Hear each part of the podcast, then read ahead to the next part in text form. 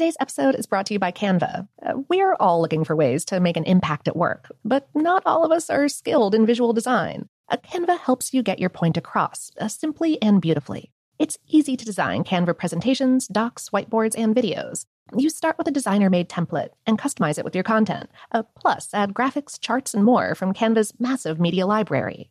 Whatever department you work in, Canva is perfect for any task sales decks, hiring docs, marketing brainstorms, employee videos, you name it. Anyone at work can design with Canva. Start designing today at canva.com. Designed for work.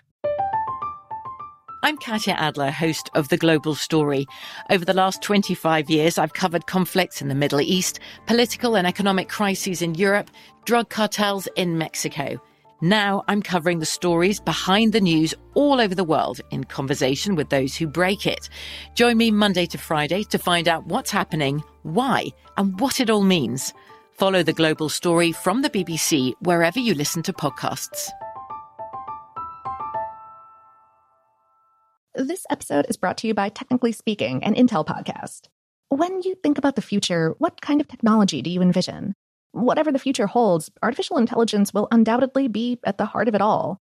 Join Graham Class as he hosts season two of Technically Speaking, an Intel podcast, and hears from the minds transforming healthcare, retail, entertainment, personal computing, and more with the help of AI. Tune in every other Tuesday and explore the latest technology that's changing our world today and creating a more accessible tomorrow.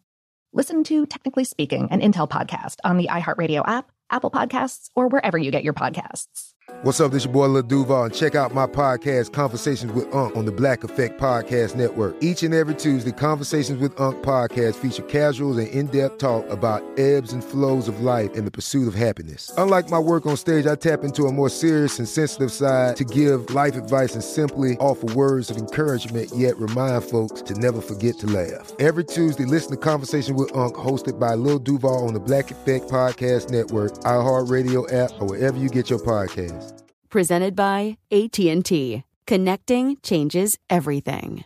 The best conversations I have with my colleagues are the ones that happen when no one is looking, when we're not 100% sure yet what to write.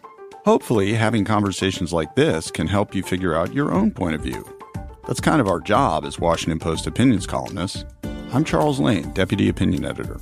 And I'm Amanda Ripley, a contributing columnist. We're going to bring you into these conversations on a new podcast called Impromptu.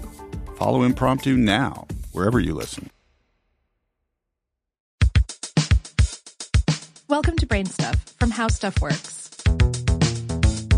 Hey, Brain Stuff, Lauren Vogelbaum here.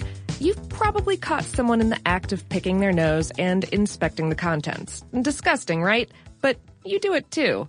Except maybe you opt to remove your boogers using a tissue in the privacy of your own home, or car, or that empty elevator you're riding to the 10th floor.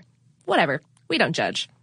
Whether you know them as a bat in the cave or a nose goblin, there's a good reason for boogers, even when they stick around in gelatinous little lumps. The lining of the nose and sinuses, also known as the epithelium, produce at least one quart, that's one liter of mucus every day. That's a lot of snot. The mucus in your sinuses keeps the nasal linings moist and helps with your sense of smell. Most importantly, though, it traps dust, bacteria, pollen, and other contaminants. Mucus essentially acts as a sticky fly strip, grabbing pollutants and keeping them from getting into your respiratory system. Without mucus, most of these particles would end up in your lungs. The trapped mucus clings to miniature hairs called cilia. The cilia move the mucus toward the nearest exit, either toward the front of the nose or the back of the throat, where it's swallowed in small amounts. But sometimes the mucus has trouble fully exiting the nostrils. It begins to dry out and may become clumped together. Additional dust and other debris join forces with the drying mucus and voila, a booger is formed. Boogers form more frequently when you have the common cold or a bout with allergies. Dry, dusty, or air-conditioned air can cause an increase in booger formation too. Even with all this arid influence, a booger may remain soft and rife with airborne particles. Sometimes, however, a booger can become extremely hard and have rough edges that can pierce the nasal lining, causing it to bleed. Now, for a rather indelicate matter. The next time you see a child, or help us all an adult, inspect the contents of his or her nasal cavities, watch for surreptitious nibble. Turns out the people eating their boogers may be taking a step forward on the evolutionary ladder. A biochemist at the University of Saskatchewan theorized that eating boogers is actually a way of introducing germs into and thus strengthening the immune system. This hygiene hypothesis asserts that dining on bits of mucus may actually build a superpowered immune response that could give booger eaters an edge over the rest of us. Bon appetit!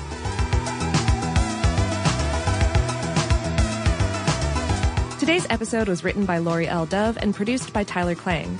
For more on this and lots of other picky topics, visit our home planet, howstuffworks.com.